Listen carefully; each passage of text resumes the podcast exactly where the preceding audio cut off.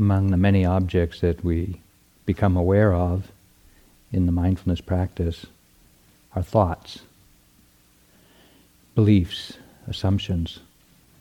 The activity of the mind that is commenting on, figuring out, explaining, encouraging, rehearsing our experience as if we were trying to tell someone or even tell ourselves what's going on. So it's an important part of practice to have a right relationship to all of this variety of mental activity in the mind because it is natural. It happens.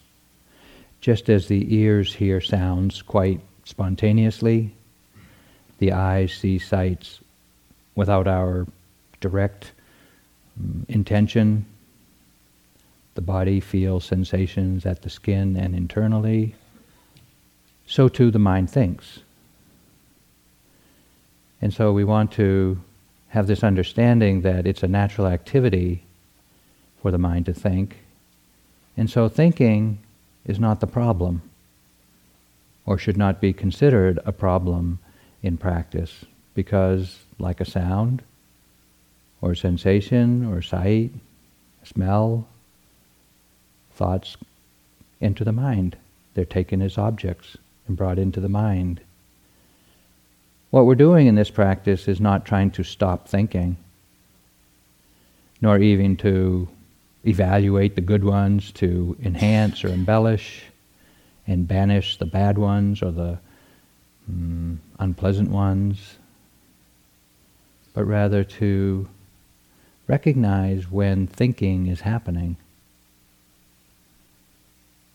So we can intentionally think as we begin a period of mindfulness or awareness while sitting.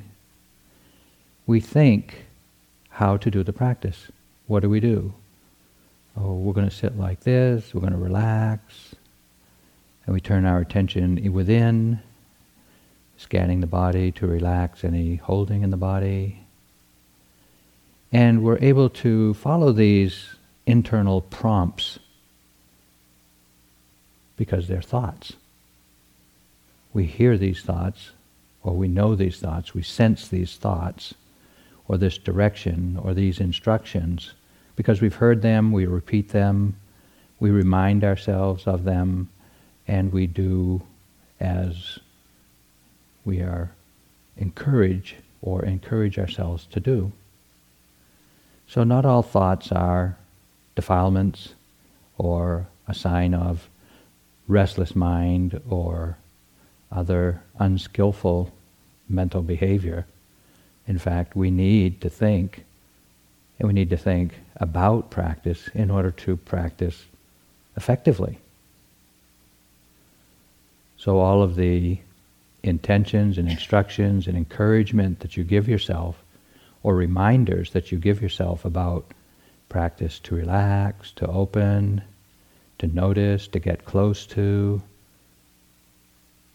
to recognize, to name, to see what occurs. All of these encouragements or instructions are thoughts. So recognize the value of skillful thinking, the thinking that supports your practice. The thinking that is painful or distracting, or what we think of as distracting, is usually worry, anxiety, irritation, annoyance, judgment, fear, stress of one sort or another. And when they happen, we often just would, would prefer to just get rid of them. But of course, to push them away is to arouse aversion in the mind and to act on it. So the middle way between indulging in our thoughts and trying to get rid of them is to be aware of them.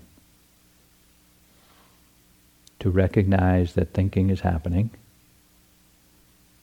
and to watch your attitude of mind towards the thinking. Are we upset that thinking is happening? Are we seduced by the content of the thoughts? Are we excited about them?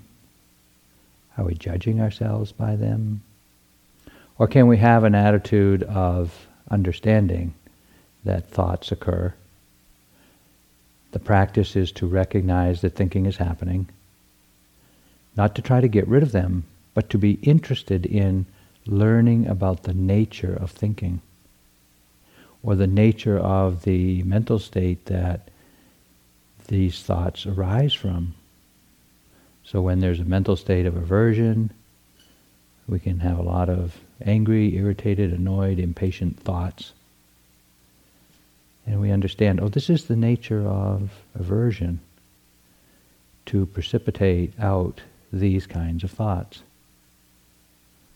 We can learn about the nature and the process of mind by recognizing the fact of thinking and the quality of thoughts. So today in our practice, as we establish the continuity of mindful awareness,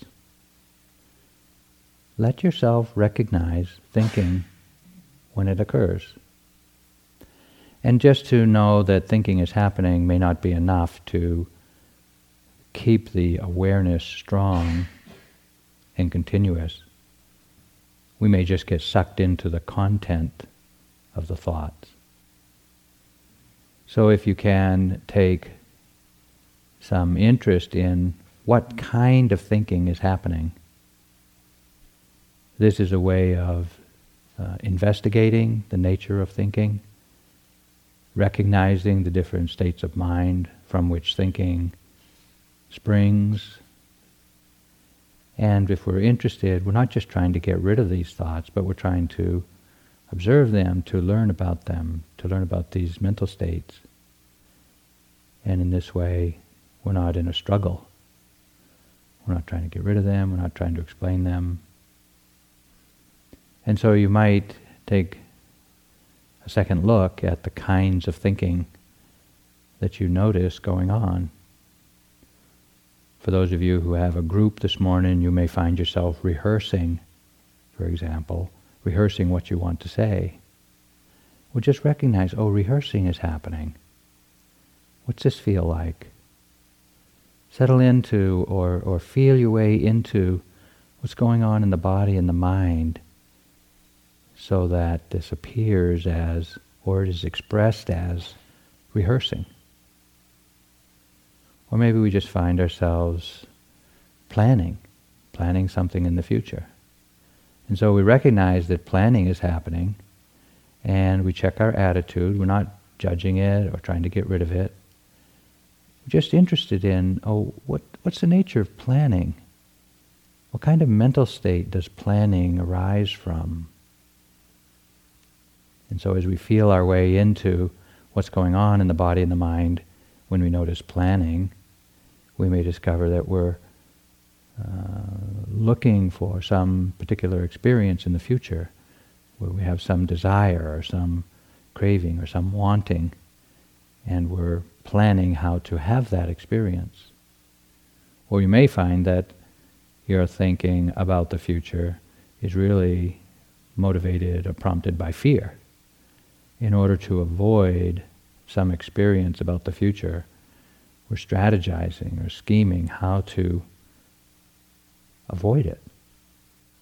Well, this is fear based planning, or maybe desire based planning. So, too, with the other activities of mind that we can recognize.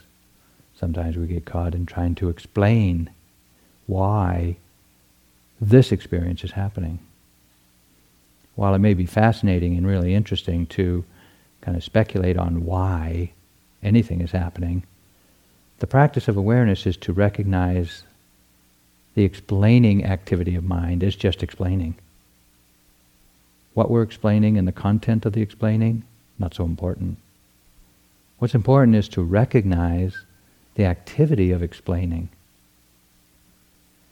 So too, when we find ourselves engaged in trying to figure something out.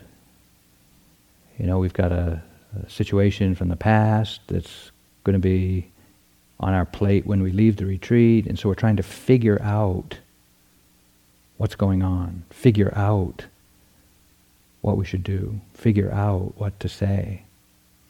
Again, the content of what we're figuring out, well, is going to be different throughout our life. What's important is to learn to recognize the activity of figuring out. And so when you recognize that, oh, this kind of activity of mind is going on, you might just name it, oh, this is figuring out. And then feel your way into what that feels like in the body and the mind. Without trying to explain why you're figuring out or what you're figuring out or agreeing that it's a good way to figure. Just recognize, oh, figuring out's happening. It'll be there for a while and then it'll stop. You'll get bored. Something else will call your attention. We don't need to try to get rid of thinking.